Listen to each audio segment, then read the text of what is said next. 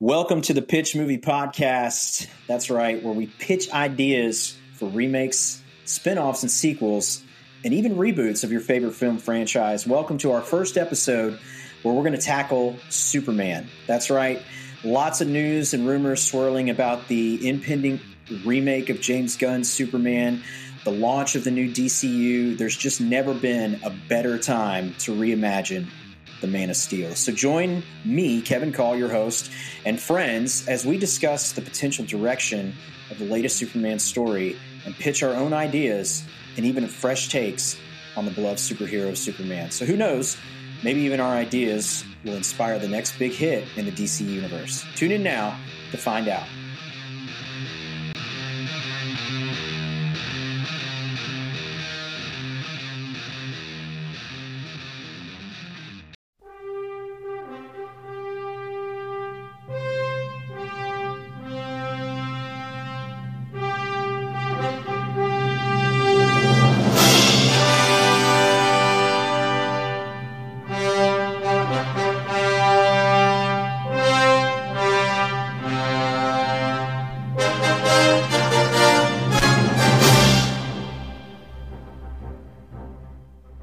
To the Pitch Podcast. Joining me today is a great friend of mine, Adam Joiner.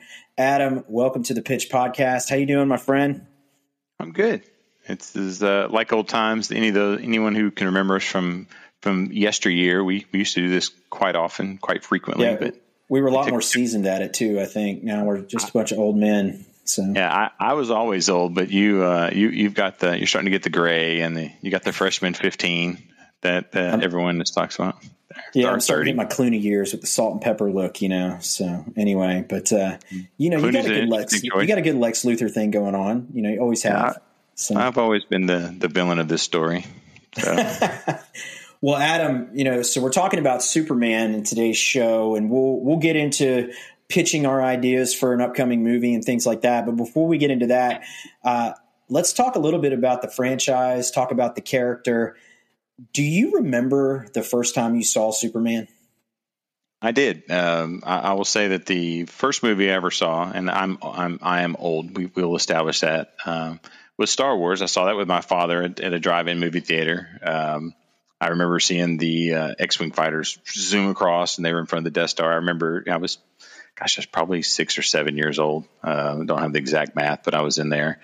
And then uh, the next movie I saw in the theaters, it was in uh, Tupelo, Mississippi, Mississippi, uh, at the drive-in movie theater. It was part of my Christmas. We had uh, gone on. Uh, it was Christmas. I'm pretty sure it was Christmas Day because we opened up presents that morning uh, with family, and I went with my aunt and my father and several of the family members there. We drove to the to the drive-in theater. It was freezing cold, and for you kids out there who don't know what to drive-in movie theater is, you stick a drive out there to a to basically to a field with a giant screen, and you put this big, huge metal box on the side of your window, or you'd have it come in through your radio. But I remember, was, I remember seeing this weird box that they put on the side there, and it's just like, and it was on there, and you know the the whole tagline of Superman was, what was it, Kevin?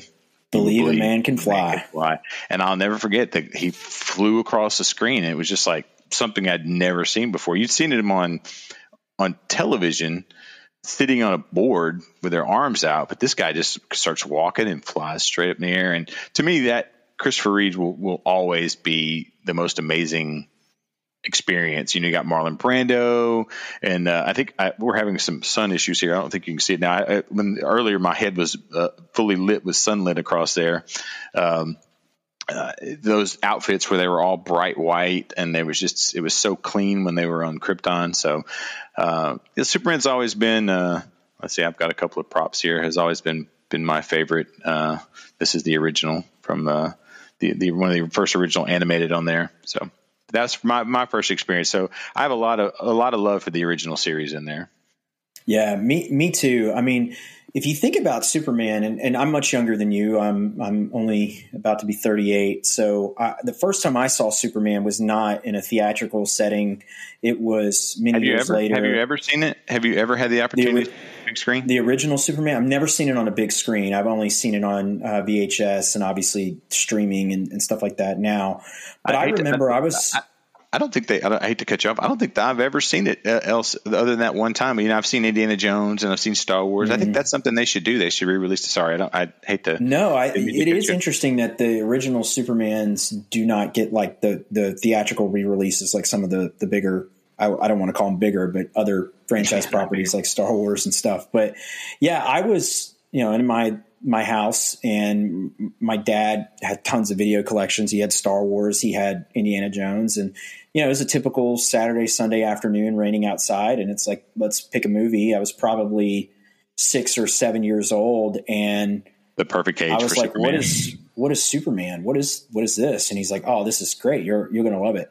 So we put it in and it was just like this whole idea of, like you just called out, like this idea that this man could fly, and like I, you know, the iconic scenes of uh, that I remember because even at age seven, I was a romantic. I, I, just I love the scenes where he was like flying around with Lois and just kind of going through Metropolis. Like I'm just like, man, that would be so cool to just like, you know, fly with a girl around a uh, around town and stuff. But um, th- those are things that I just remember. Um, I think the the other one was just kneel before Zod. I think I actually saw Superman two before I saw Superman one because um, I think that was the one that my dad really enjoyed watching. So uh, that was sort of my experience watching Superman. But what was compelling about the character was just like he could do anything right? Like you, you name the superpower he had. I mean, I don't think he could go invisible, but like, you know, it's just like all the cool super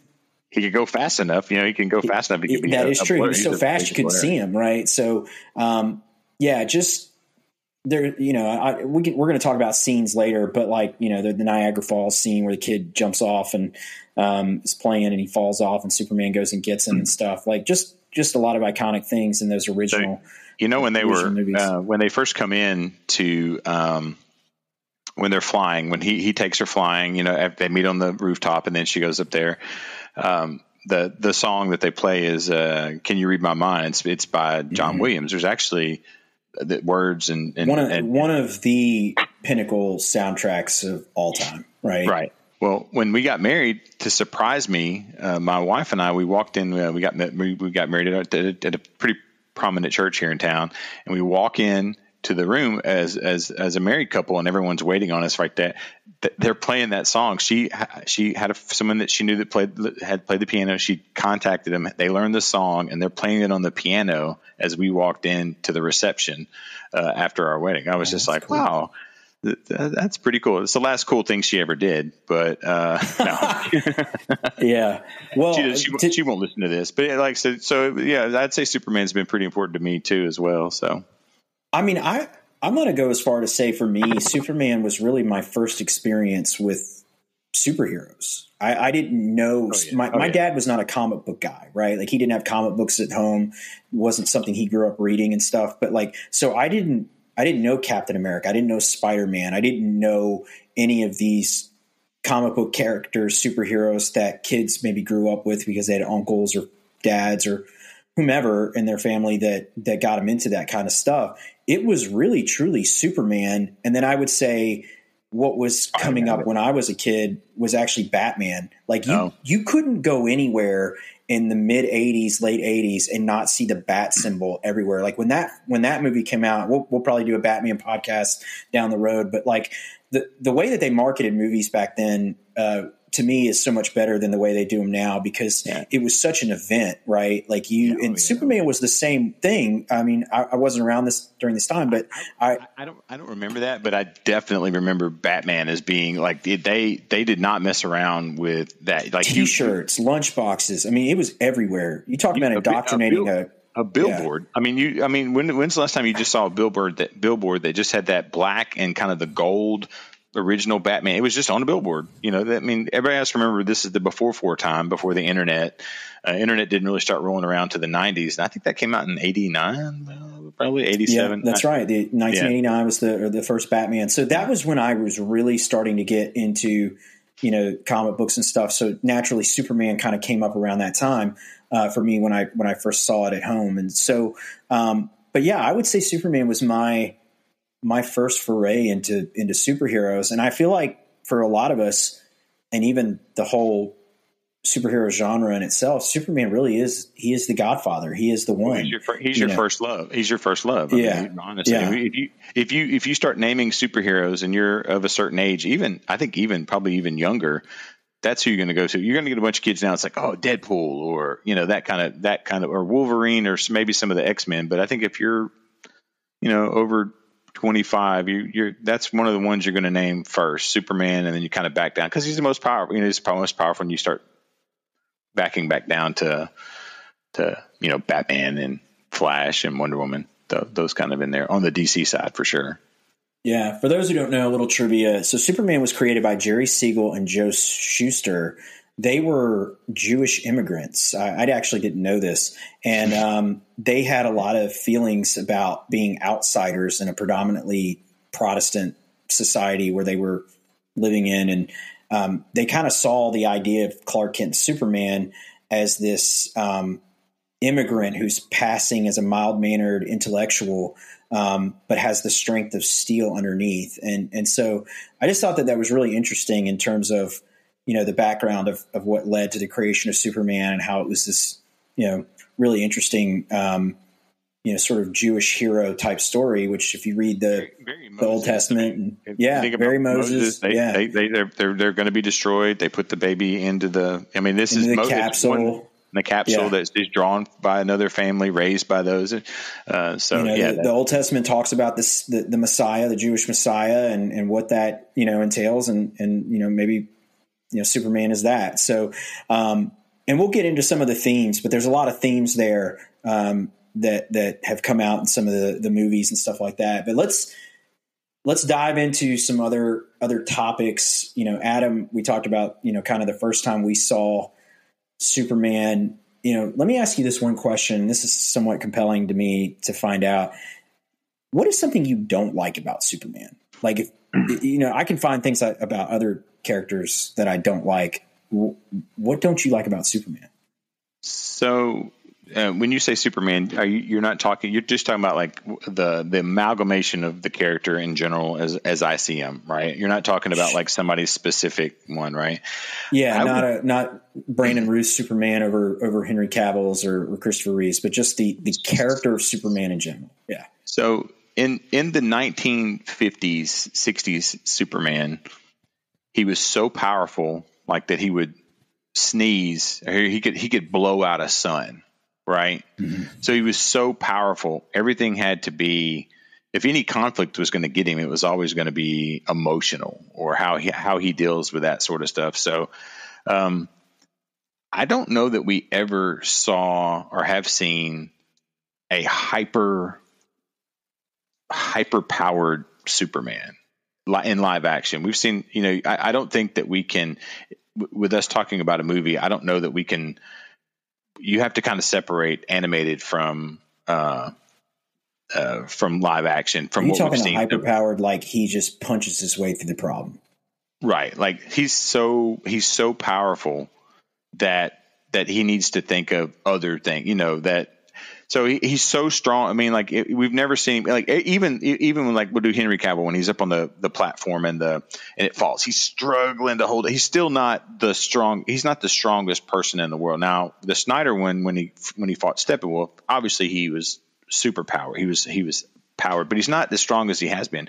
I don't think we've ever seen on screen the the the comic version of how strong Superman is. And of course, you're as strong as you need to be written right from from from the writer so i don't know i kind of I, I hate that we've not seen that now you know i think there was the time when he fought in the animated series he fought um um I want to I can't remember what his name is. I, I want to call him uh, Doom, but he's not Doom. He's the the Omega base race. Help me out. I'm, I'm oh Darkseid.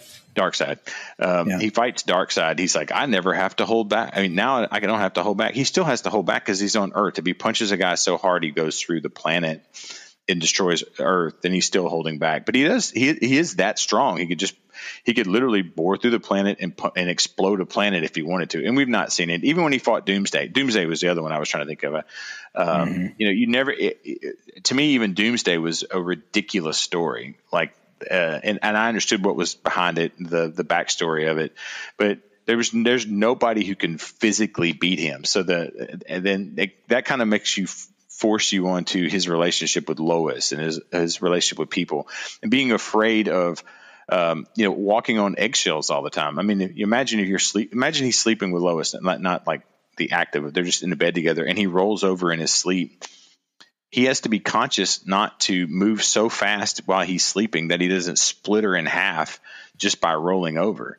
Uh, but you, you never really hear any of that that, that part of it. And I, I, to me, that's more of an interesting thing with him than uh, you know he gets in a fist fight with Brainiac or uh, you know the Parasite because I mean he's eventually going to be able to punch his way out somehow, and he's mm-hmm. smart. He's he's smarter. He's he's you know in the top intellect of any of of of, um, of any in the universe. I mean he's as smart as Batman and Lex Luthor because he's he has an alien brain but you just don't see that part of it. So I, I think we I think we're missing out, and that's something that that could be almost he he he is a god right among mortals and you don't see him doing those things so i mean i, yeah. I think that's that's I, I, think we have i hate that we've not ever seen a super powered superman we've seen a super-ish man but not a superman like who can i mean if you can fly into space and, and hold your breath that long I mean, all that stuff, and then you're going to be down here, and he's struggling to stop a car or catch a car fast enough to stop a bank robber. It would almost be old hat with him, and he could, he literally could fly around all day and save everybody because he's fast enough and save virtually everybody. He just does, he chooses not to do it, which there might be a story in there as well. He he chooses who lives and dies just because he's not. He doesn't get physically tired. He just kind of gets bored with it. Maybe I don't know. Yeah, I think the thing about Superman, you're hitting on 100% the thing that I hate, and it's the fact that he's Superman. I mean, because like I think there's the trick that every writer out there wants to write so much humanity into him and and have that story he's where not. he he does fail, where he does have foibles and flaws and things like that, kryptonite, but they forget that he is Superman and that he can do anything that you could think possible he could do it. And I struggle with that too, because like if I was a writer, I would not want to touch Superman with a 10 foot pole. Like if I'm in Hollywood and they're like giving me any project, whatever, uh, you know, I'd want any superhero other than Superman because it, it's such a dichotomy and such a balance that you have to write that it, you you couldn't make it work on screen. You hit the nail on the head earlier. It's like you tell the version of Superman that you want to tell for the story that you want to tell. And it seems like a lot of the ones that we see um, are more focused on, you know, some kind of personal human thing that he's going through um, versus getting to see that fully fleshed out Superman. And honestly, like I get stuck on this with Batman too. I mean, we, we you and I've had side conversations about how the the whole detective idea of Bruce Wayne never never you know, been being never been done. Don't even, really don't hasn't. Even, yeah, don't, don't, get me started. So, don't get. I, and matter of fact, I have a I have a thing on here. I wrote I wrote uh, tangent time, um, which is something. If we if we have a lull that we're going to talk about something, and it and, and, and spoiler, it's it's Batman. But uh, yeah, yeah, that we've never had we've never had a live action except for one, and this is going to this is what people are going to remember from this podcast is we've never had the great detective in live action except with Adam West. He's the only one who has the brain. I mean, this, it's a campy show. I get it, but but you know, uh, uh, you know, we've got we've got uh, um, when when when in the latest, and this gets me aggravated in the latest Superman return. I feel like I feel like I just set I set Adam off here, folks. In the yeah. in the last in the last super in the Superman returns, uh, not Superman returns in the, uh, the, the the the second Batman movie, I guess Batman versus Superman. Uh, Batman discovers all the other um, you know, he, he, finds on Lex. He, he finds yeah. out about Aquaman. He finds out he already it, from Lex Luthor. He would he already would have already known all that. That that's that's mm-hmm. what I that, that aggravate that aggravated me. He's not the great detective ever. You know, Christian Bale. Oh, where are you? Uh, always a, always a step behind everybody. I mean, the Joker had yeah. everybody outsmarted. Yeah, the yeah. Joker smarter, mm-hmm. and Batman is probably the number three intellect in the world. And you know, well, but, but, the good news is the good news is we're not here to talk about Batman, but if we have some time, we'll, we'll jump into that. Um, but yeah, I, so we mentioned earlier, you know, this is the best time in the world to be talking about Superman, and there's been a plethora of news over the Halloween and holiday break um, of last year surrounding Superman. So to catch a lot of people up, maybe if you haven't been following, um, the latest news surrounding Man of Steel is that James Gunn, the newly appointed co-CEO of DC Studios, has announced that he's going to be writing the next Superman movie. So first and foremost, I'm going to stop right there. When has the CEO of a studio written a movie? I, I, just think that that's really fascinating to me, and we we'll dive into that in a little bit. But I just wanted to point that out that like Kevin Feige, the the Godfather of the Marvel Cinematic Universe, like he's not over there writing like comic book movies. So um, I mean, maybe he's. He, I mean, he's probably like giving notes and stuff like any executive producer would do and any CEO, but he's not physically sitting at a computer like writing screenplays. And maybe Gunn, that's just his bread and butter. Um, I think. I think what they yeah. did was they offered Gunn the job of of of of helming it like Feige, and he goes, "I want a better title." Yeah, I want to be. That's true. I, be, I mean, I want to be co-CEO. I mean, I'm sure it comes down to that. Yeah, because he's got Peter Safran as the co-CEO, who's kind of doing more of the business stuff. I, I was like, "There's no way and, I can't see yeah. James Gunn in a business meeting uh, talking about EBITDA and ROI on uh, you know on the on the plushie on on the uh, I, on, on on stuff like this. It's like, uh, oh, we're gonna have a meeting on this, or what? What's the what's the return on this right here? You know, um, mm-hmm. but yeah, I don't, I don't, I don't see that happening. So, well, according according to insiders, Gunn has been working on the project for some time, and the script that he's focusing on is going to be around the early days of Superman's career as a cub reporter in the city of Metropolis. Oh man, we, have not we've not seen any of that. Wow, oh, that's, no, we've that's, never a, seen that's that. A, that's a that's a brand new, fresh take on on Superman. Literally every single movie has been that way. One of the more fascinating things about this whole story, though, is that um, at least the last update in Variety, uh, is that this new project from James Gunn hasn't replaced what was previously announced as a J.J. Abrams, uh, Ta-Nehisi Coates Superman concept, which is also still in active development. And that project is rumored.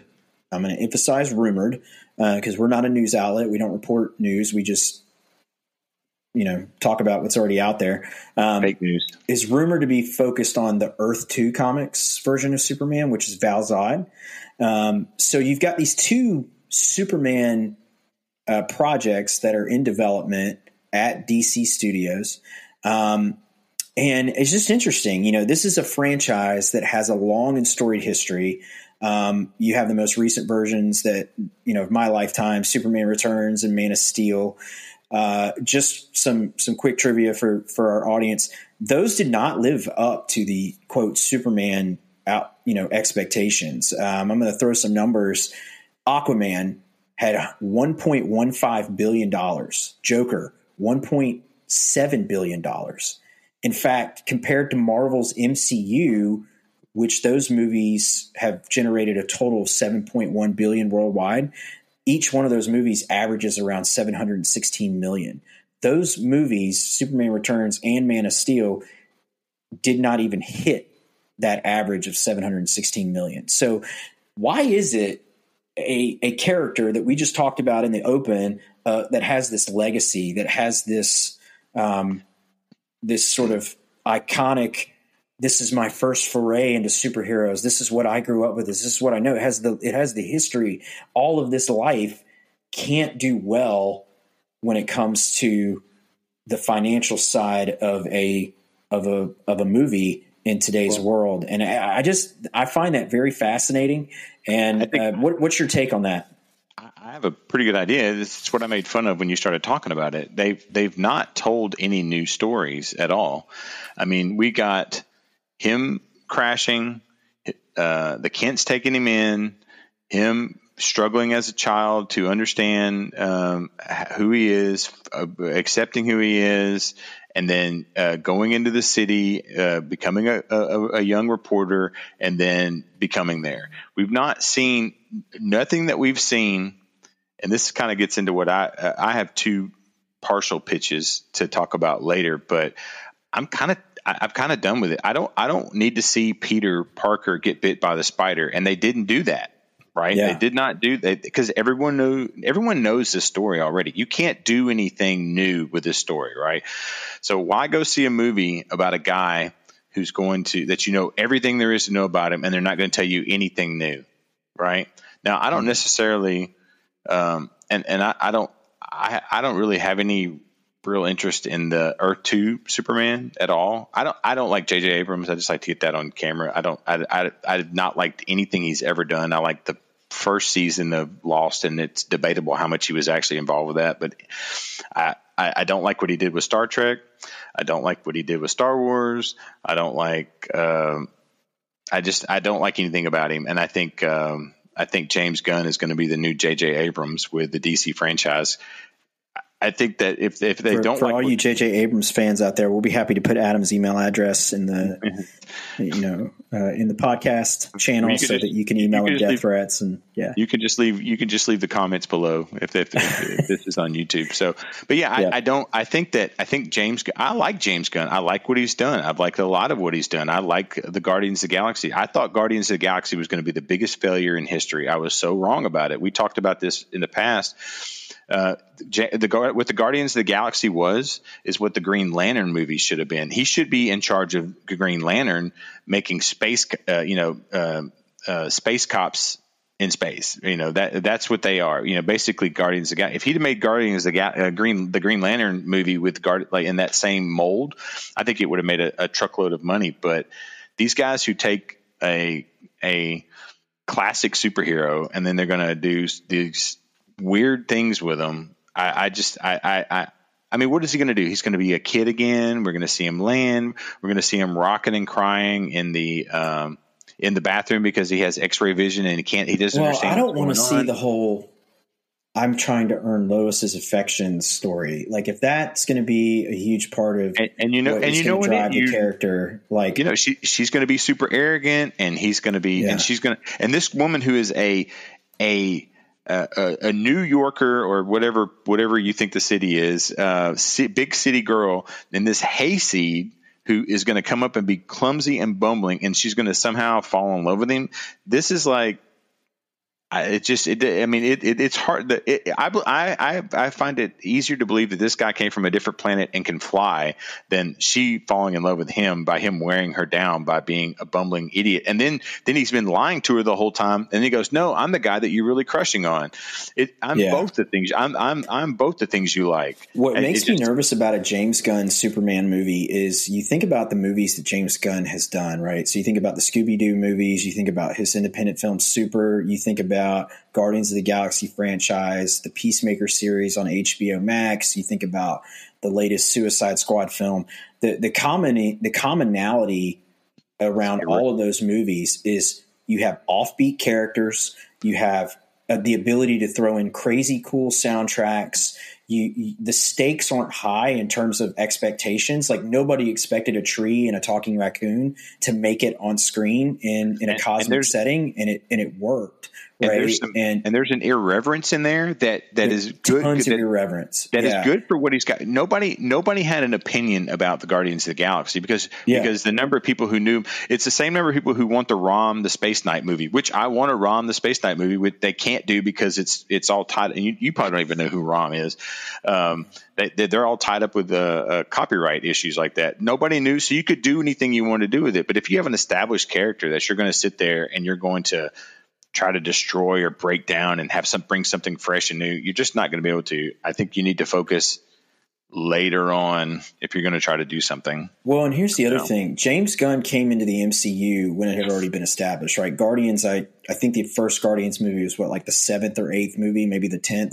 Yeah, um, deep deep so into it. Deep in there. So you already had this sort of build up to that and it was a way to expand the MCU into the cosmic realm and, and, things like that, so that they could get to the Avengers, you know, Infinity War and Endgame so, storylines. And but, and so now Gunn, he's now the CEO of DC. Well, let, let, let, he's trying you, to build a, a, universe, and you, you want to build a there. universe let's, around Superman, right? You said something there. Let's let's let's talk. Let's take a little break here. Uh, you know, Marvel was trucking along, right? And then they mm-hmm. they had to kind of horseshoe in the Galaxy, uh, the Guardian of the Galaxy movies, right? They kind of had to go in there. Do you remember the interactions between the, those characters and the earthly characters? They were always, excuse me, very awkward, but not like it was written awkward. It just felt awkward, like it was not like it. It didn't it didn't go. Like you know the time passed and they're all kind of standing around and you know rockets they remember they're rockets in in in space or someplace and then you know they're talking to Carol Danvers and they're talking to you know Wakanda. All that stuff did not feel natural and did not feel normal it felt very odd and you know you could say that's how it was shot or what and no it just didn't feel good so trying to shoehorn those in together I think that you could probably trace that's when the decline of Marvel started happening to me. Like, yeah, that's that. a that's another podcast, but we can talk about that. I think phase, saying, but, phase, four and five and everything that's coming up has been very interesting time for Marvel. But, but it was that it was it was bringing yeah. James Gunn's influence into into it that didn't work, and then now he's going to be in charge. It's the exact same thing. He's taken over, but he's taken over the one of the root balls of Disney and uh, uh you know a, a, flourishing thing, and he's just going to sounds like he's going to whack it down and start his own thing. So, you know, I didn't mean to yeah, I mean, on that. I, I, to give James Gunn credit, he he did. They allowed him to be James Gunn, right? And Guardians was a huge success financially, critically. Audiences loved it. People like my dad, who knew nothing about Guardians, was like it's one of his favorites. Um, so, and it my, it had everything too. for my, everyone, right? It had yeah, humor. my girls like it too. Yeah, it had humor. It had that '70s sort of Star Wars, you know, space movie vibe. It had had all of those things you love, and it was a blockbuster film. And that's you know why we go to movies. You know, I, I heard on a podcast recently. I actually think it was our friend Justin Vactor's podcast where it, one of his which uh, one? guests was which, which, was which I, I, don't remember which one, but it was it was you know they were talking about how uh, you know I don't go to movies sometimes to get Shakespeare. I just want to be entertained for two hours, and and that's the thing about those those MCU movies is say what you want about them, they're not always perfect, but they're they are exactly what you need. Two and a half hours of solid gold entertainment, and you have a lot of fun with them, and they deliver. Um, and except so, for in, except for Endgame, everybody walked out of Endgame going, "What? What just happened?" I, I remember walking out of Endgame thinking, "What the heck are they going to do next? Like, how how do you how do you how do you come off of this? And I think I they've been trying to answer like, that question. Yeah. My, my daughters are like, that was it. I was like, yeah, they're done. That's into the movie. And they're like, what, what are we doing? And I felt like that. I felt like that when Spock died, spoiler, uh, in, uh, it, Wrath of Khan, it was like, uh-huh. the, it, it, the franchise is over, but you know, yeah, it's done. Spock's gone. What are we going to do? Yeah. Um, yeah. Yeah, one of the one of the things to wrap up the the talk about James Gunn though that he allowed to happen was Taika Waititi to happen because you think about without Guardians, you don't have Taika's you know approach to Thor and Ragnarok, which was hugely successful. However, One. you go and watch Love and Thunder, and it was terrible, oh, uh, and and it's like trying to recreate the same kind of uh, lightning in a bottle, and it just did not. It fell flat. So trying to be kooky for kooky's sake, and then you get crazier. And don't think those two guys aren't buddies. And he's not going to be doing like the uh, Aquaman movie or the. He's going. They're going to give him something. Yeah, I'm assuming be, Waititi's probably on the on the list of future director of some of one of these DC properties. And and we all know Taika was actually in Green Lantern with Ryan Reynolds, so he has history with the. Uh, with the characters and the franchises and stuff. Hey, give give Taika Green Lantern. Maybe maybe that's the right one. That would be interesting. Green Lantern, yeah, like, but like you know, poor Flash. That that is a that is a movie that has been dying to be made. That that that is that could be ten podcasts um, yeah. on there as well. But that said, though. I, not to get completely off topic as it relates to the DCU, but like all the stuff that went on with Snyder, Joss Whedon, um, you know, the hiring and firing of tons of DC executives over the years, Geoff Johns, all that. And we're not going to get into all that news. If you, you everybody has Google, uh, you can go and Google all that and, and Wikipedia all that and get caught up. But like, you know, it, it was very clear that somebody at Warner Brothers decided, hey, we need to forge a new path. And this is the guy that has the ability to do that. This is a guy that wants to do it. Um, and so, uh, you know, good luck to James uh, and and everything he's got in store. It's going to be really interesting to follow the news cycle uh, as this evolves uh, here in the first quarter of 2023.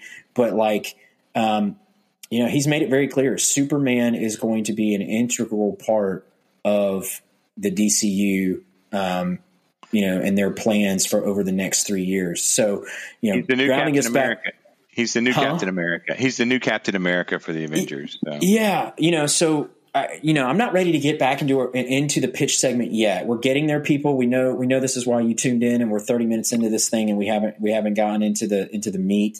Um, but we really just wanted to set this up for you guys. So as we're as we're dissecting the uh, the Superman franchise and stuff, Adam, I I'm curious. Out of all the movies, there's been 13 films since 1948 that have been done around Superman. That's not counting. Uh, the TV shows, Smallville, Lois and Superman. That's not counting any of the animated stuff. Just talking theatrical films. For you, what is which one is the most rewatchable for you? That's a good question. I I would I would say um, that I mean it's obviously the first one. If the first one is on, and when I say the first one, the Christopher Reeves, the Donner film, and and those movies, the they shot the first and second movie all at one time a lot of people don't know that. I think it had two directors, but or three yeah, five directors. Richard there's, there's whole, actually got credit on Superman two because Donner yeah, I think, just quit. walked out or quit. But they basically shot those movies uh, one after the other. The Salkinds did it, and so it's really one four five hour movie um, if you want to yeah. get at it. So that if that movie's on and it's playing, I stop and watch it every single time. I mean, there's no. Do you have no like a do you have a favorite scene or any or maybe a couple of favorite scenes that you like from from those? Um, well, I mean, you know, when he's sitting there and uh, the helicopter falls off and he flies up mm-hmm. to catch that right there. I remember that. I, I remember that scene from being a kid. And and you know he's like she, he goes I've got you she, you got me who's got you and he flies up and then and then when he lays down on the tracks which is is the most ridiculous scene ever when the when after the after the earthquake and he lays down he puts his hand down and the train goes over the top of him uh, I mean it's just you know that's those are those are literally scenes that I remember when I was a kid. I, I have three from from the Salkind Superman uh, films. So the first one for me, I, I, highlighted it earlier, was the Niagara Falls scene. I, I just love that scene. Like the stupid kid, he's he's, he's sitting there. I, where, first off, where are his parents? Like, hey, you, hey, that's that's what it was like when I was growing up. You you it, you. That's how they were thinning the herd. There was the there was no news report if that kid fell down and died. The parents were just like the, the people walked over and they were like, you know what?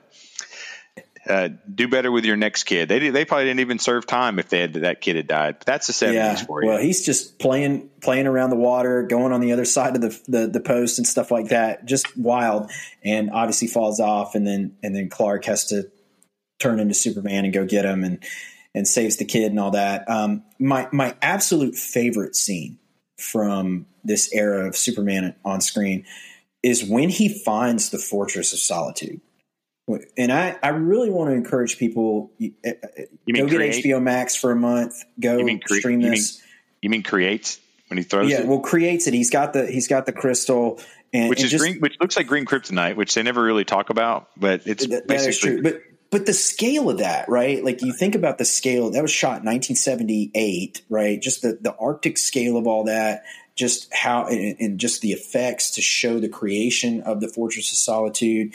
You have Marlon Brando's big floating head. I mean, just all of that was just. I mean, what an amazing thing in that period of time of movies. I mean, not to get off on a cinematic, cinematic make, movie making tangent, but like Star Wars, Superman, Jaws, E.T., Jurassic Indiana. Park, Terminator Two, uh, I Indiana, mean Indiana Jones, Indiana Jones. I mean, these all movies, you know, are kind of part of this like succession of each other. Just film nerds just pushing the envelope on what they could do, and uh, here we are. Um, so, yeah, I, th- I feel like that's just one of those really iconic cinematic moments. And then I think the third one is, you know, me, man, I'm a character guy. That that scene where Lois is interviewing Superman, I just love that scene. Um, she's you know first off she's smoking a cigarette yeah, which you don't see a lot in movies anymore yeah. uh, if at all. Um, so yeah just a great great uh, stuff from the original superman films. It, the quick, most quick, rewatchable what, what, for wait, me wait wait what color when he goes she he, she said what color is my underwear do you remember what color he says? I don't remember now. What does he, he say? Goes, pink.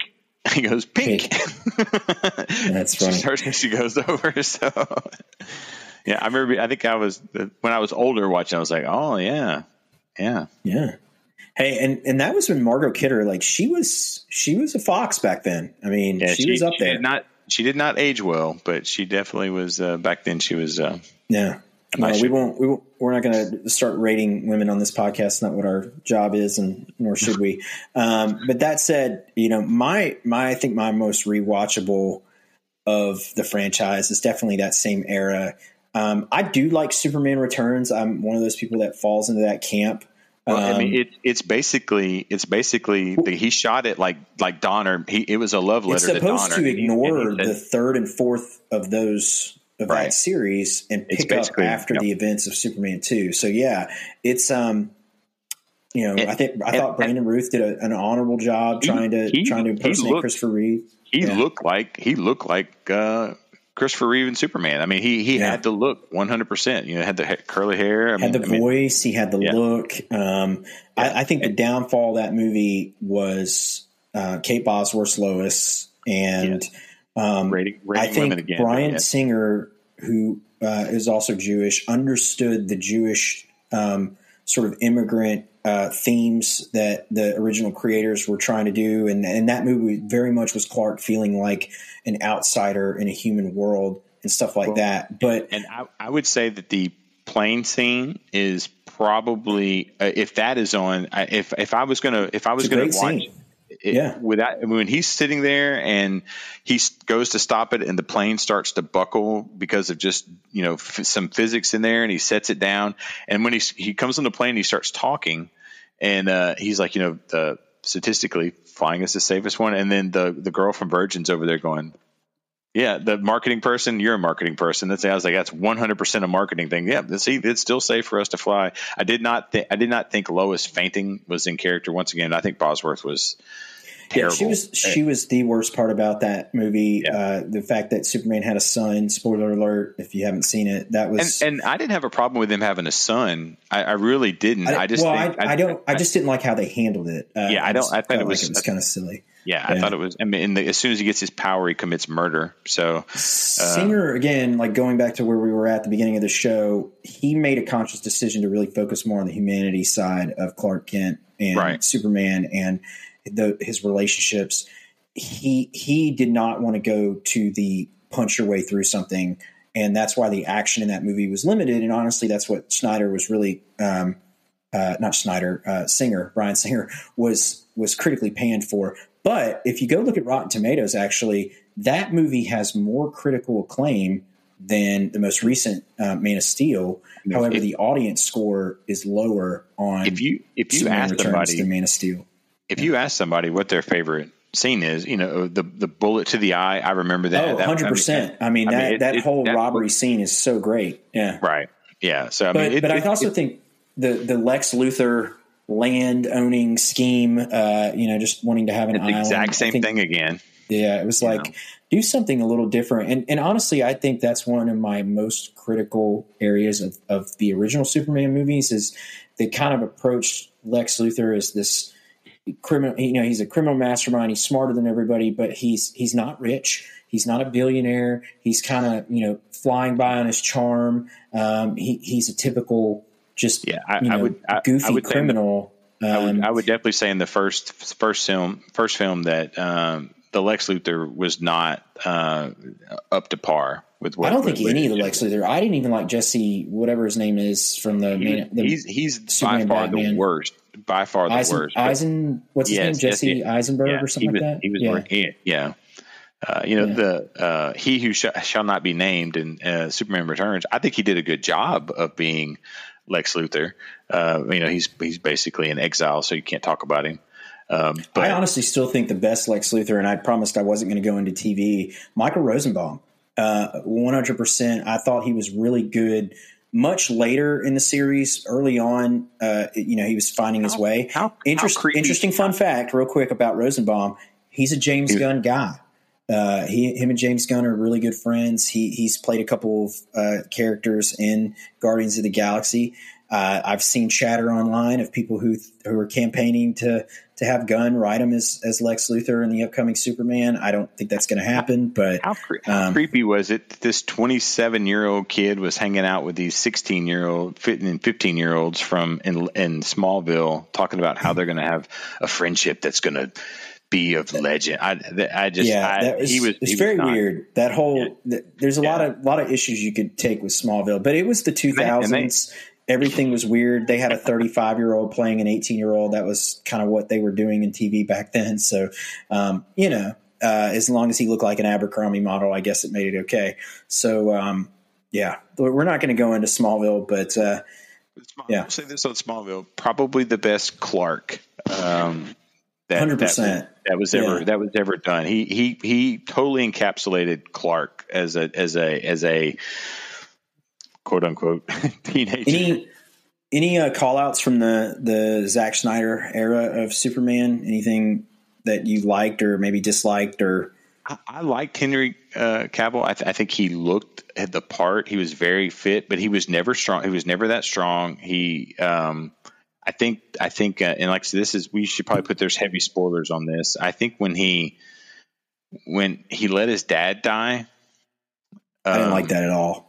Not a fan. I did. I didn't either, but I got it. But it, you know, there was a lot of heart in there in that, you know, and um, why are the why are these storytellers wanting to kill off Jonathan Kent? Because in the comic books, he's, died still alive. Uh, he's died off a couple times on some on some different storylines, but no, I, I get it, and I mean, I guess it's this is what makes him leave the farm and go out. I mean, sure, when his mom needs the most help, he he goes and leaves, but I mean, he could literally fly home every night and do the and do whatever. Mhm. But I think I think that scene where he, he where he, his dad just looks back and says, "No, you know, I'm going to die for this," you know. Uh, and, and do it, and because he didn't want to give his son away, I think that's probably the the most memorable of the scenes in there. You know, and any of the stuff like when he was, you know, they kind of did a what's the, remake. what's the theme there? Was it was it his dad trying to explain you can't save everybody, and I'm teaching you this No, and sacrificing no, I- myself, or is this more um, Protect I'm yourself just and- protecting you and Yeah, Yeah. I don't want I don't want I don't want you to have to uh, have to you know everyone to know who you are. Keep your secret a secret. You know that it's got to be that because I, I I don't. I mean, he, he knows his son could have saved him. He, he- actually, he he may not have known. There might have been. I mean, he knew his son was special, but he probably didn't know that his son could withstand a tornado and fly away from it. He probably is not. I, we don't know. We didn't see everything, so there's a there's a good possibility that he thought he might actually get hurt. But I think it was more about son, this is, you know, if you do this, everybody's going to know who you are. You're not going to have a life. And he loved his son. You know, that, I mean, that's the, that's one of the big things is, you know, that he loved him. Uh, it was very much self-sacrifice. So, you know, My, my favorite scene in the Snyderverse um, was Martha. No, I, I'm kidding. I'm kidding. It's not not Martha. um, I thought fighting Batman was cool. Um, not sure mean- it deserved a two hour and seventy five minute movie or whatever how long it was. Um, I love Batman, and I think he could probably do it, but I don't think that that was the way he would have done it because Superman could literally be in orbit and laser. I mean, laser eyes him into nothing instantly. So the fact that they had to get into a fist fight, I thought it was cool when the Kryptonite started getting him, and he was like, boom, boom, you know. But I just, uh, it it was so unrealistic. That I mean, that was. It was. It all was, right, so cool. the killing of Zod. Are you on the I liked it or I, I hated it. I hated Yeah. it. It was the worst part of the movie. Why? Why? It's you know, people die by accident and by you know other things, but for him to sit there, I mean, you have the Phantom Zone, you have the ability to do that, but to sit there and break his neck and do it was so out of character that it, it just it didn't make any sense. It was it was and I'm not. I mean, you know, everybody's like put Snyder in charge because one, I don't like ever how everything's so dark in all the movies. It's like watch trying to watch one of, an early Transformer film and you can't tell anybody apart. But it's just not. Um, yeah, I, I very much out of character, and it, it it pretty much ruined the movie and the franchise for me when he killed him because Yeah. it's never really a, he, he's not he doesn't have any guilt on it later he doesn't you don't see him sad about it he's just like i killed him and if he can kill him if he can kill zod why not just go through and kill every single person on the planet who's doing whatever you know so All right, everybody, we're going to take a quick break and then we're going to come back and we're going to jump into our pitches. We appreciate you guys hanging on. We know this is uh, an exciting topic, lots to talk about, lots to dive into. So we'll see you here in a second. And we're back. Adam, we, we have, I think we've exhausted the conversation around the Superman franchise. Uh, you know, nitpicks, you know, things we love, things we hate, all those kind of things. So here we are. We're going to dive into the meat of the segment here. Now, for future podcasts, I want the audience to know that, you know, a, a lot of the ways we're going to approach this for future episodes is uh, it almost will be kind of like a contest. Somebody, you have to come in prepared, remake, spinoff, and sequel, but um, and we'll choose which one we'll talk about and, and which one wins uh, this sort of conversation. We want you guys to decide, but um, for today, since we already know that Superman is in remake mode, we're really going to focus today's pitches on how Adam or I would um, approach a remake. So spinoffs, sequels, uh, all of those things are off the table, but they won't be for other uh, future episodes of the Pitch Podcast. So just wanted to to mention that. Um, and I can go first, or you can go first, Adam. What do you want to do? Flip a um, coin, or you you can go first because uh, well, mine are pretty simple. I, I have yeah. two pretty basic ideas, and I'm sure you've got 27 paragraphs of what you want to do, and I'll I'll spend most of my time destroying full, just full destroy, destroy what you're saying. But and then we kind of talk about my my what what you have will be I'll, mine will be more of my response of what it should be as, as opposed to what you're thinking. So I'll yeah, make it okay. what you say better. I will. I'll kick it off then. So yes, we established earlier. Gunn seems to think that a you know young Clark Kent Superman starting out Metropolis, encountering Lois Lane is the way to go. I, I disagree with that. So I'm going to approach this from, hey James, if you're listening, this is what you should be doing, and I'm going to start with. I like the idea of an established Superman already connected with the Justice League. All of those things exist we live in a world where we're not building up to superheroes existing; they exist. They're around. People, it, it you know, because that's really from an audience perspective, the world we live in today. We are so I would use the word desensitized, oversaturated as it relates to superhero content and things like that. So why not create a movie that sort of comments on that kind of thing? So it picks up Superman. He's in Metropolis. He's married to Lois Lane. Um, he's uh, you know doing his Clark Kent thing on the side with the with the Daily Planet. Um, he's got a relationship with Bruce Wayne, all of that kind of stuff. And then from there, from a world building perspective, James Gunn, you could go and then tell off those individual stories about what Batman's doing in Gotham, what Green Lantern's doing up in space, what Mar- Martian Manhunter's doing, what Wonder Woman's doing, all that kind of stuff. But you know, the setting for me is I want an established Justice League in the world of DC. And so in my film, it sort of picks up right in that mode. And then I like the idea. There's a comic book by Tom King uh, that came out in 2019. So I'm going to segue here for a second. I'm not trying to, I'm not being paid to market this or anything, but Tom King's Superman Up in the Sky is a, uh, a six issue comic book miniseries that was published by DC Comics in 2019.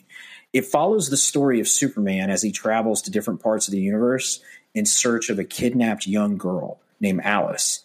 And along the way, he encounters various alien civilizations and confronts a number of powerful adversaries, including the immortal supervillain Vandal Savage. Um, he comes across Darkseid.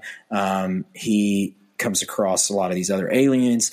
And as he goes through his journey, he has to grapple with questions about his future and the nature of heroism and the value of life, ultimately learning some difficult truths about himself and the universe he inhabits.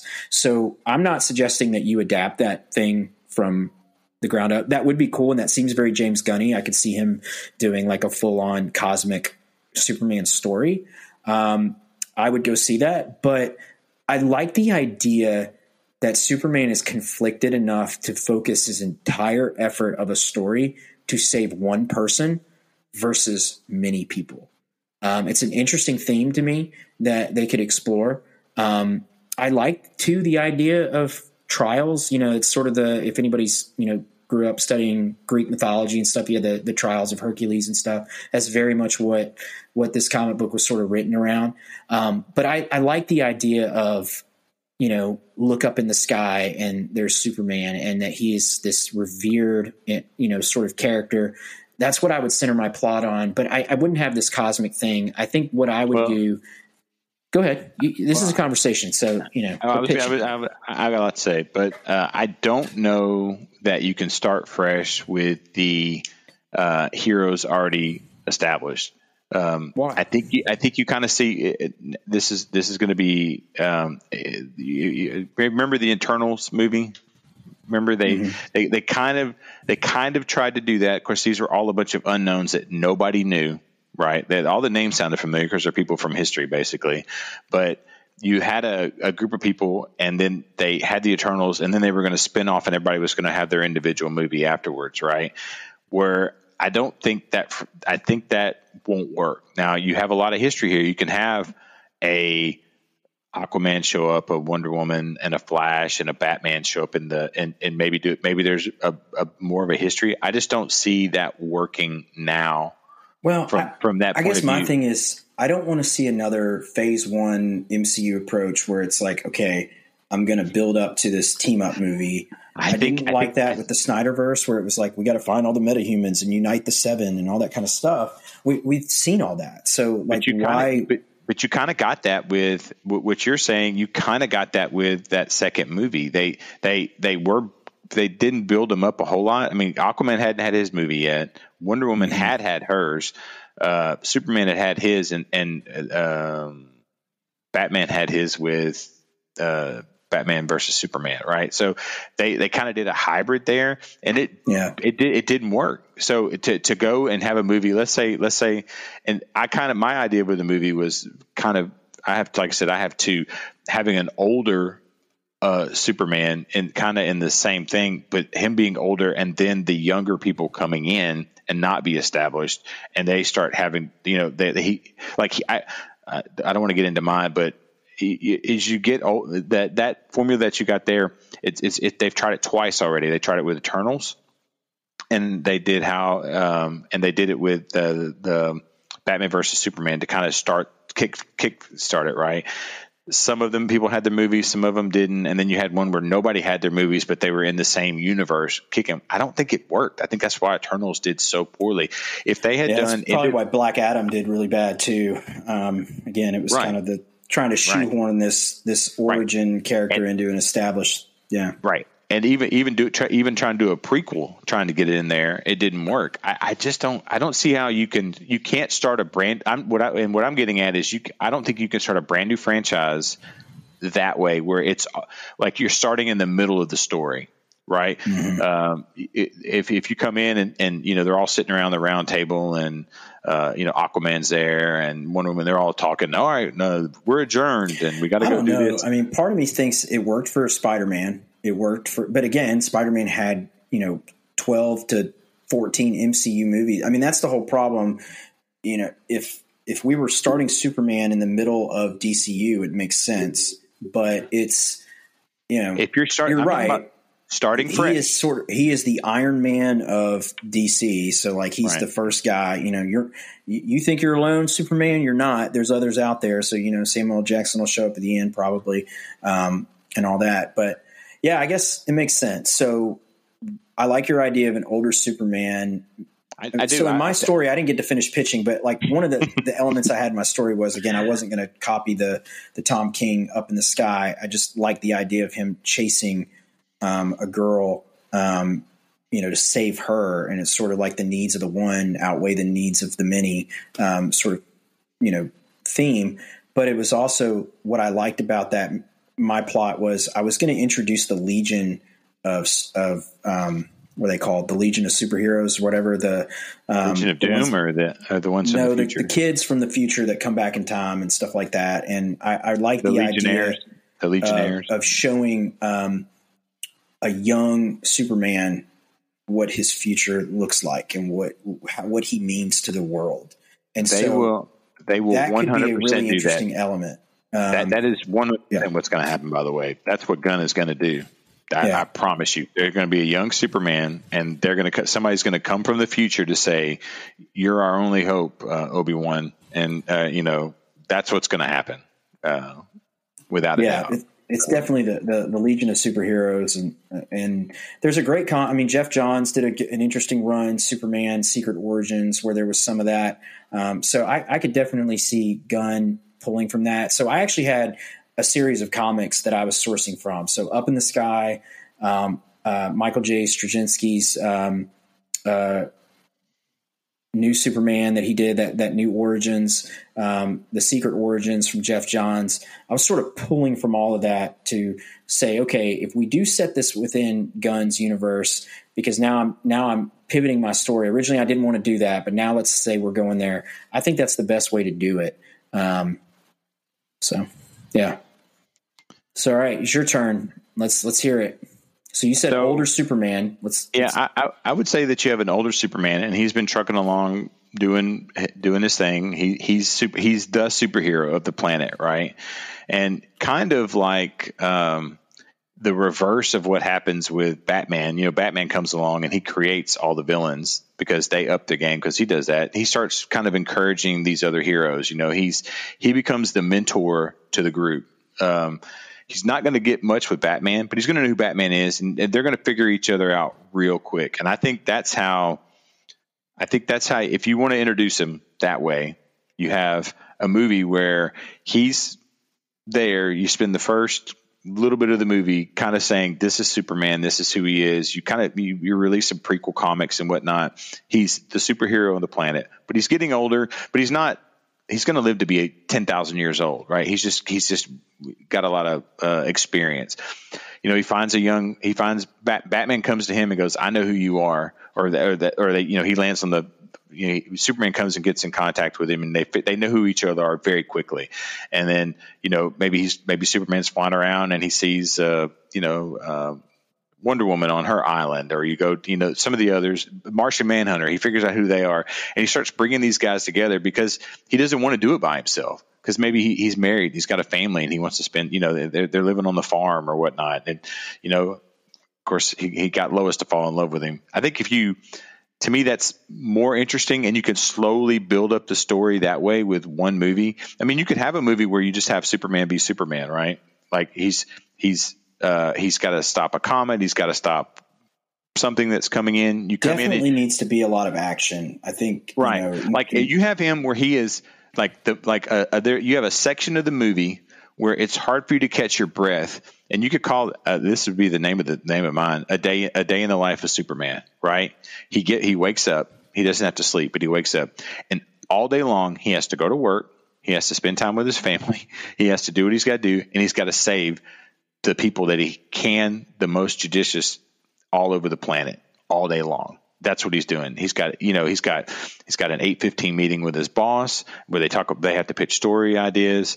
Uh, there's a terrorist attack in uh, Kersplakerstan. He's uh, there's a, a mudslide uh, in Chile. Uh, the uh, Eiffel Tower, I mean the the Leaning Tower of Pisa is about to fall over. He's got to go fix that. And on top of have, that, he's got to run a race with Flash. You know, no, I mean Flash isn't even. But see, that's the thing. He's doing I'm, all I'm this kidding. work. Yeah, he's doing all this work, and he can't spend time with his family. And how relatable is that to what you've got going on right now with your life, right? We, we just we don't we're not superheroes, and what he wants to do is is pull in other people to help him take over because he he recognizes that there are other extraordinary, extraordinary people out there, and he starts recruiting. He's the Samuel L. Jackson. He creates the Justice League because he's smart enough to do that. He finds these people and he mentors them. You know, there's a, he's got a kid that's sort of helping with Flash. You know, Flash is and and not having be some weird emo kid. Have him be Barry Allen, who is a uh, who has the worst job uh, worst job in uh, forensics uh, being a cop. And he, he, he knows because he's superman and can see that somebody's doing something. And he goes and he recruits him and he helps him you know helps him with his costume helps him with this you know or recruits batman first because batman yeah, has it, money. it kind of sets you, him up as being really the tony stark of, yes, of the dc you know one, and we know that we know yeah. that works right? And mm-hmm. you you do that and you kind of create a he, he is the shepherd and, and does what needs to be done to help get people into there. And like I said, you could you could have a movie. The, the first half of the movie could be nothing but action. Think about a movie. I mean, it'd be very expensive, but like he, all he is doing is constantly he's he goes to sit down to eat dinner, and it's like, uh, you know, he you know he's, he's he looks up and and Lois and, and, and his son Jonathan Jr. or Jonathan sitting there and goes, "What is it?"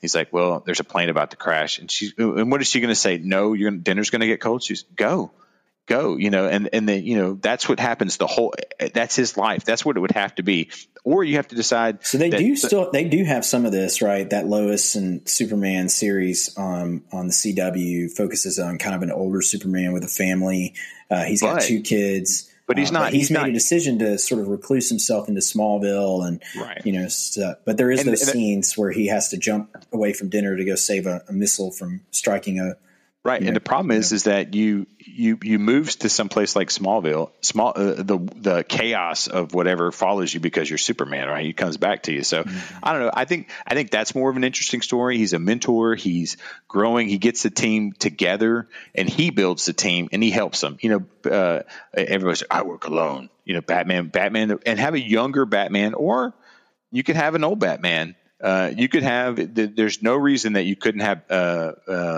Uh, uh, uh, Batfleck in there. But maybe if you want to have, uh, you know, uh, I, I, and and to be to be honest, I watched ten minutes of the uh, of the new Batman movie, and it was so boring. I turned it off. I've not finished it. It was so boring. And uh, you and I talked about doing a Batman movie a long time ago. We talked about having the Riddler be a serial killer. I think our idea was a trillion times better if you wanted to go dark and edgy. Uh, I was not happy with emo Batman. Uh, I'm sorry, not emo Batman, emo Bruce Wayne. Bruce Wayne should be a, a stud and a, a man of men because it's a mask. But anyway, uh, that's a I don't want to cut yeah, off. That's a that. that's probably our that, second that, podcast. Um, but, if but, we make it but, to that. Um, but like I said, if, if think about a movie where he is very wise and all knowing and not unsure of himself, because all he does all day is save everybody, and he's like he just wants to lighten the load some. You know, even even with a team of five, somebody like Flash would be the most help for him. And you know, and then Wonder Woman, Martian Manhunter. You could you could pull out uh, you know the elongated man or or plastic. You know, he just starts trying to build the team up just so he could spread the work, just so he could have some. You know, I hate to say me time, but he wants to be with his son. He wants to be with his family, and then I think that that gives you all the things you want: a ton of action. You have world building you can start slowly uh, adapting the characters to what you want to do, and then you you have that heart of it. it. Is like the reason why do you want? In, you know, he's he's sitting there with Jonathan. Um, if, if, Jonathan's going to be the name, he's like, you know, Dad, I, I, know what you do, and he doesn't keep it a secret from his son because you can't.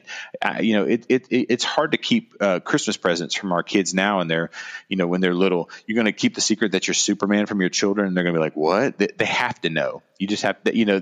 But you, you, you. He wants to spend time with his family. With, I mean, how much time can he spend with Lois if he, if every like if they go to sleep, and, and this is and this is something that w- that probably happened. He does not need to sleep. So when they go to sleep at night, all he would do is be saving people on that or writing stories. He'd, he'd have to get up and then he, you know, there's a lot of it where he can hear Lois's heartbeat constantly, so he knows what's going on. The second he hears her start to wake up, he zooms back home and gets back in bed. Hey, honey, I'm back here.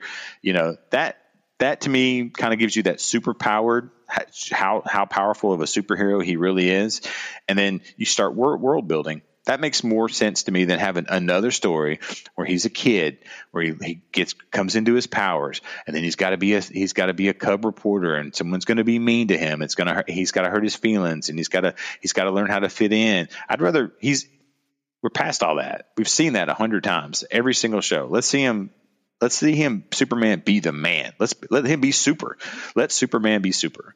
You know, that's that's kind of, yeah. and then if, and then the, my other part with that would have been kind of get into my pitch and stepping on yours. Is I'd love to see Red Son. We talked about it before. I didn't give you time to really research it, but uh, if you have a chance, the Red Son has a um, a motion comic where uh, Superman crashes in um, in the Urals in uh, in one of the Soviet republics and they did it animated, which was terrible, but the the the motion comic was great. And basically, he grows up and uh, over there, basically ends up taking over Russia. He's fighting Lex Luthor, who's the smartest uh, man in the world. They fight constantly, and then at the end. Um, I, I, won't spoil it for you, but it, it, it's a great story, and I would love to see that in, in a you, you could do it in two movies. You could do it in one, probably. Uh, uh you know, it would have it'd be a very fast paced movie, but uh, that that that's a very interesting story because he's just you know if you if you a lot of people have that itch where they got to have Superman be completely different, and he he's is different, but he's inside of him. He's he's you know kind of got the same thing because he's kind of raised by a kindly family and that kind of thing. But I, I think if you take a, if you take Superman back to the original pit, and you make him the man, you make him the mentor, and he starts growing this team of people around a team, team of extraordinary people around him, funded by Batman. You know, uh, you know, and, and you, you you make something uh, something I never understood is why Superman didn't fly into space and find a big chunk of gold, you know, flying around in space or use his x-ray vision to find where oil is. And, you know, he's not so, uh, if, if, if in some of the past movies he's killed somebody, if he, if he, if he knows where like buried treasure is or something like that, you help Batman I think, make. I think it's just that, that modest upbringing of, of mom, Paul well, Kent and but, just, uh, but what you do is you need those you, kind of type of things. You need a, you need a space station I'm talking as a mentor. You would think this. You would need. You would have. A, you would need a space mm-hmm. station with technology. He has. He has access to Kryptonian technology. So you fund it by whatever means you have to. I mean, he could. You know, build robots to do all that stuff because it. You know, you never talk about who's who's. You know, in the original in that in the Justice League television show, which is great. You have people working in the cafeteria. Somebody's got to pay those guys, and food's yeah. got to get up there. Adam, so you're in an elevator with James Gunn, and you've got two minutes as you're as you're climbing up the floors of Warner Brothers building um, to pitch him your idea. What are you going to say? So uh, I loved you and no, I'm just kidding. Uh, I think uh, probably start kind of building what I said before. You have a, a an older established uh, Superman, maybe Jon Hamm uh, I, I, think is the older, I think he looked pretty good in, in Top Gun uh, recently. I think he you, he has the the jaw and the hair. Uh, maybe have him hit the Tom Cruise gym a little bit and do that. Um, Superman is uh, getting tired basically of saving everybody by himself. He needs to start creating a, a team of people. He starts looking for extraordinary individuals kind of thought about maybe going the way of technology with robots. Maybe he's already using robots. Maybe that would be something that could be interesting in there. They already have some people flying around. You know, that's kind of a thing in the comic where people look like Superman flying around, or not people, but robots.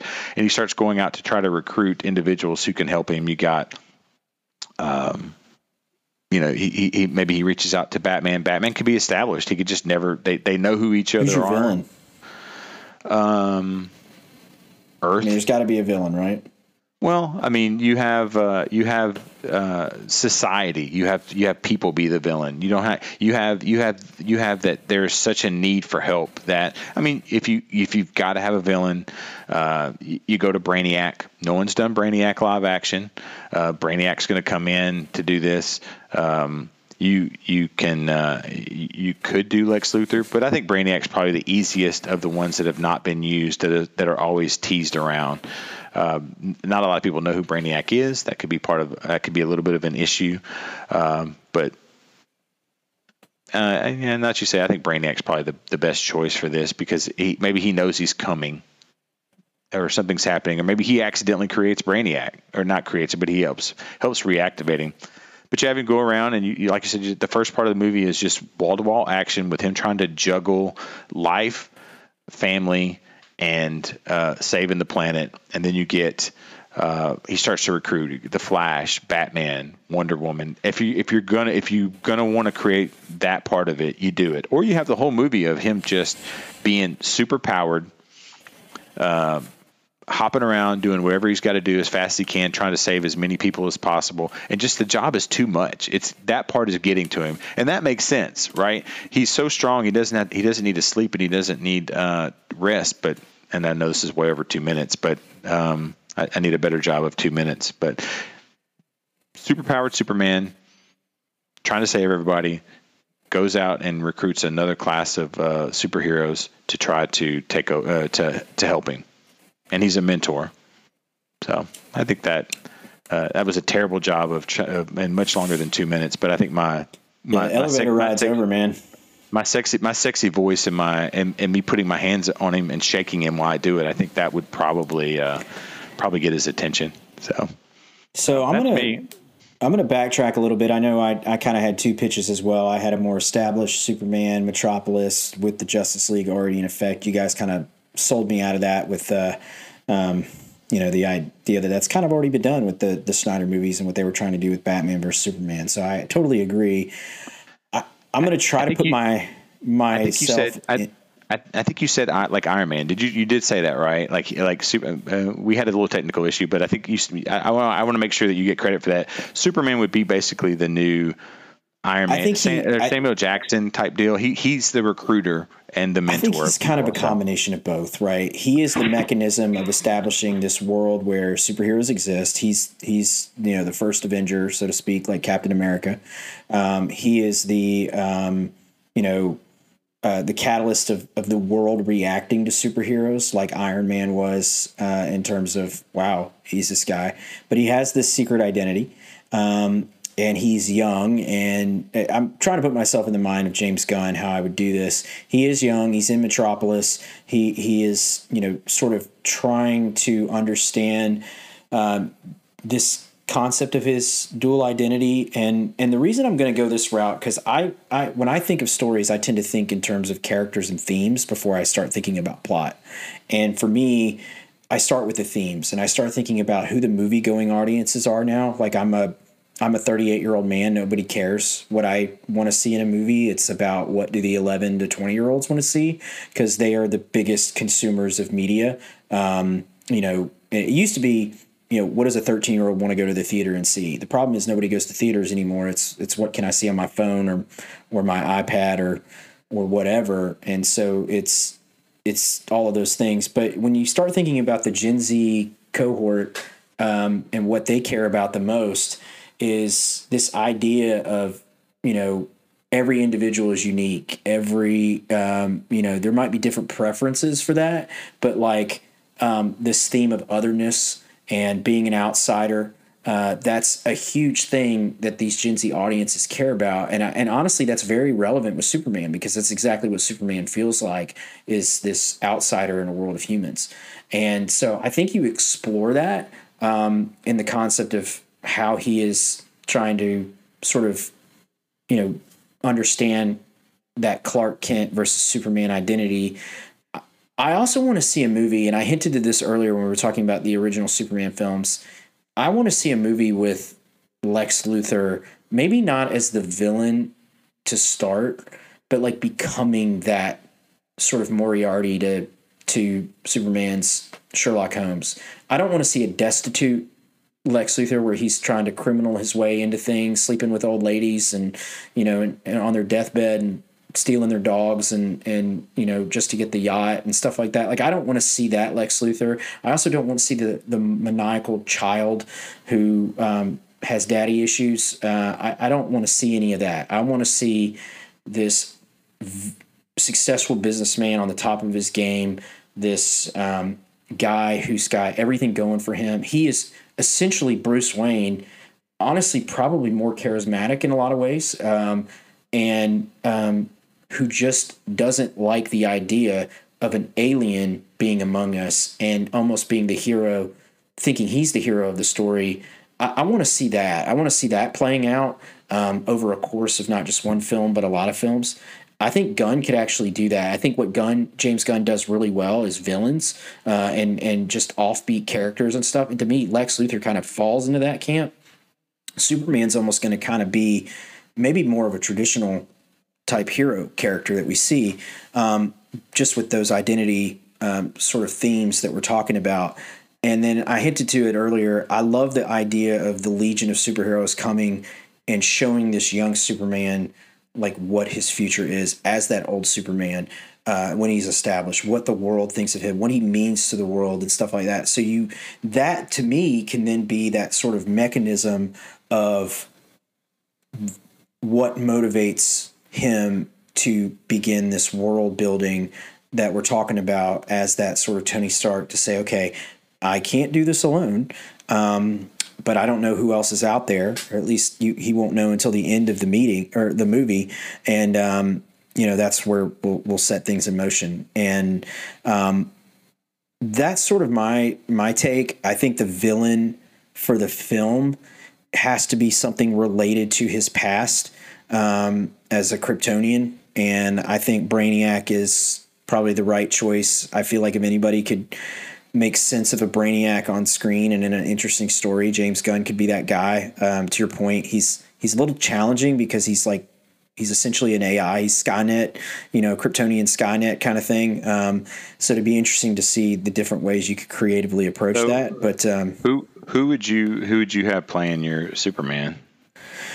Oh man, I have wrestled with this, and honestly, I'm not I'm not hip on all the young, good looking Superman looking actors and stuff that are out there today. Um, if I, I was gonna, I'll give you, I'll give you. Uh, did you see yeah. Top Gun? I did. I think Glen Powell would be a great that, Superman. Is that where you were going? Yeah, yeah I mean, he was exactly, on my yeah. list for sure. I, I, would, would, I would be, say in, in your in your scenario, right? Yeah. Of, of what you're talking about doing, he might be he might be ten years or five ten years older possibly than what than what you're going for. But I think yeah. as a younger we can Superman, digitally DH Harrison Ford in the next Indiana Jones movie, then I think we could oh, we could oh, do that Lord. with uh, Glen Powell. But I, so. I, don't think he need, I don't think he needs it. But I, I, would I would say that that he would be a good such. I, I just I don't like I don't like the fact that the, what I don't like about your your idea is is that someone comes from the future and they're like, "Hey, you're going to be great, man. You just got to believe in yourself. We're, you're going to do it." Mm-hmm. You know, he doesn't need it. I mean, he he figures out pretty early on that he's the man, and that's that's my. I guess it, it kind of goes back. We've already seen this. He kind of gets this in all the movies. Do, from do you think dad. I could be Superman? With I mean, I feel like I have the Clark Kent look, right? I mean, you're five foot two, so. Yeah, I mean, I'm if, definitely if they under five ten. They would have to. They would have to digitally uh, uh, sh- stretch you, and then you'd have to start doing yeah. some push-ups. So well, I, I feel think... like you and I are a good casting. I mean, you're the bald Lex Luthor villain to my. Charming... So this is so this is the second time I've been called bald. Most of this is a choice. Most yeah, of it. It's fair. Like most of, most of it. So uh, so. Hey, it's all good, man. We we love you. But, no shame so, there.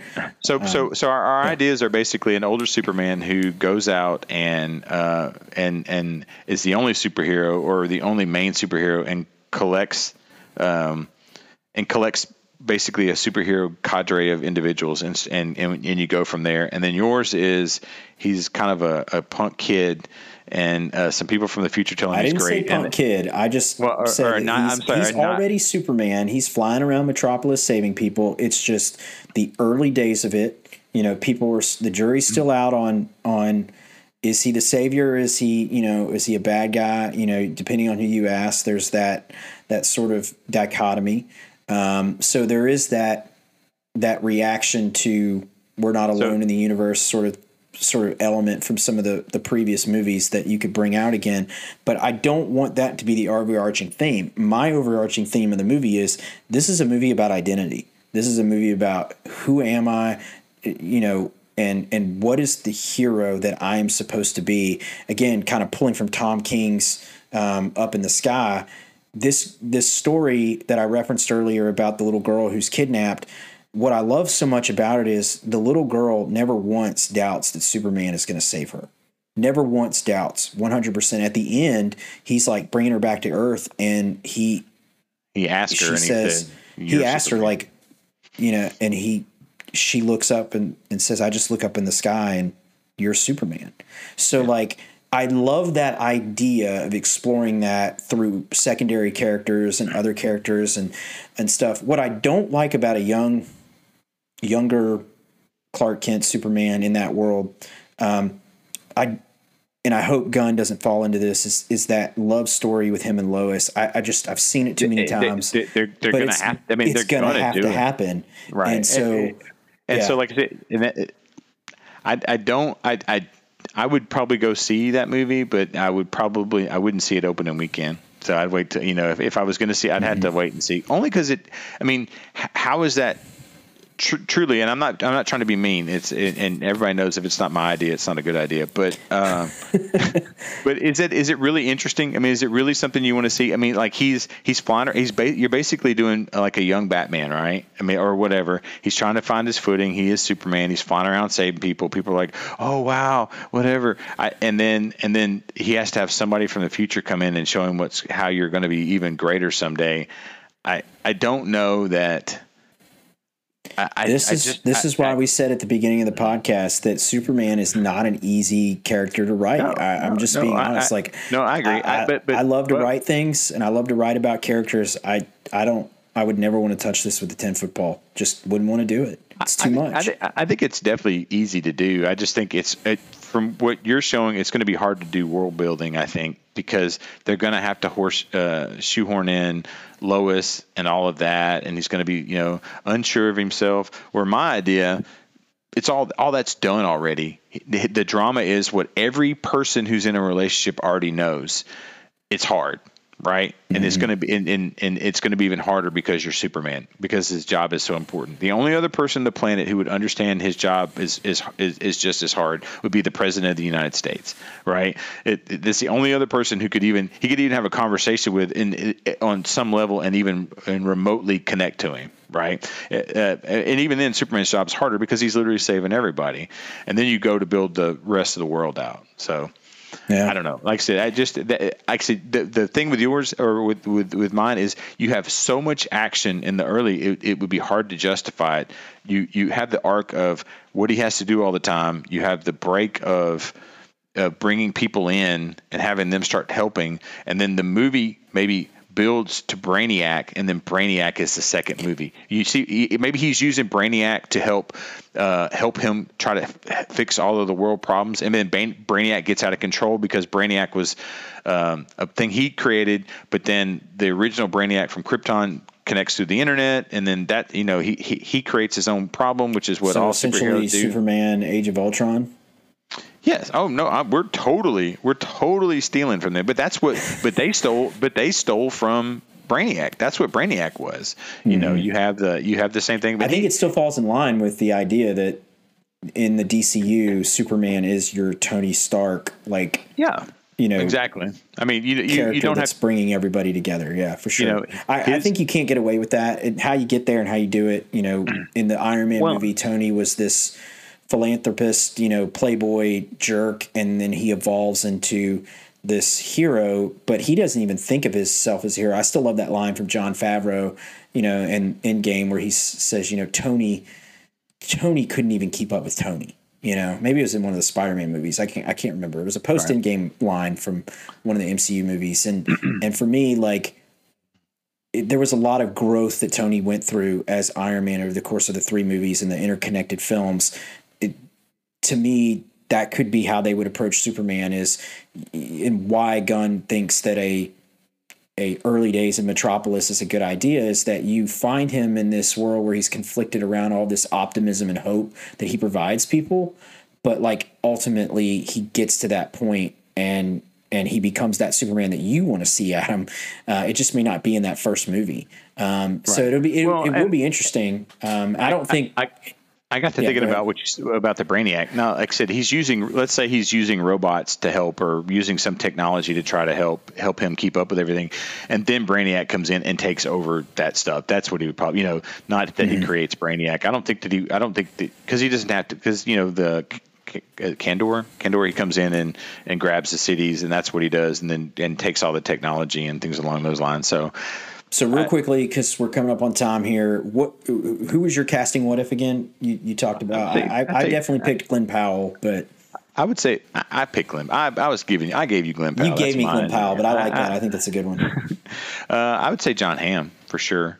Yeah. Um, yeah. he's the, he, he's he's my age. It's interesting that we're picking our. If I could be in the movie, that was who I'd pick. But I think he's got the hair, he's got the jaw. He was fit in Tom Gunn, uh, Top Tom Tom Gunn, uh, Top Gun. Uh, I think be a good choice. We chose two guys from Top Gun Maverick. What does that say about that movie? Um, yeah, oh, it's a great movie. So. Um, also about people who fly. Um, well, listen, uh, you know everyone, thank you for joining us on the Pitch Podcast. Uh, we, have really been uh, super thrilled to talk deep into Superman, the legacy of the character, the history, um, how he uh, has transformed the world of, of superheroes in cinema.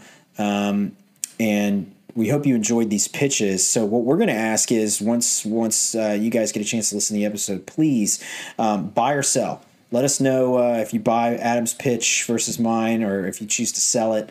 Um, and uh, we'll, one of our future episodes, we'll come back and uh, see who, who got the vote um, as it related to the best pitch. But uh, and, this and has I'll, been the. Oh, I, I, would be remiss if I did not say it, I didn't do a pitch for myself. I do have a, a YouTube channel. It's yeah, called absolutely. I, it, it's I Nerd Ya. It's the letter I, nerd, and ya. So it's I Nerd Ya. Uh, if you're curious about what I'm having for lunch or what we're or for lunch, breakfast, lunch, or dinner, or uh, what we're doing, we literally have one of the worst channels on the planet. So um, that's the best pitch I can give you. So it's all over the place and it's a hot mess. But uh, if you're interested, uh, it's I Nerd Ya. So it's a great way to keep up with Adam outside the podcast, and you can follow me on Fused Film uh, anywhere on Facebook, Instagram, uh, and other other social uh, channels. So uh, thank you, and uh, we'll see you guys on the next episode of the Pitch.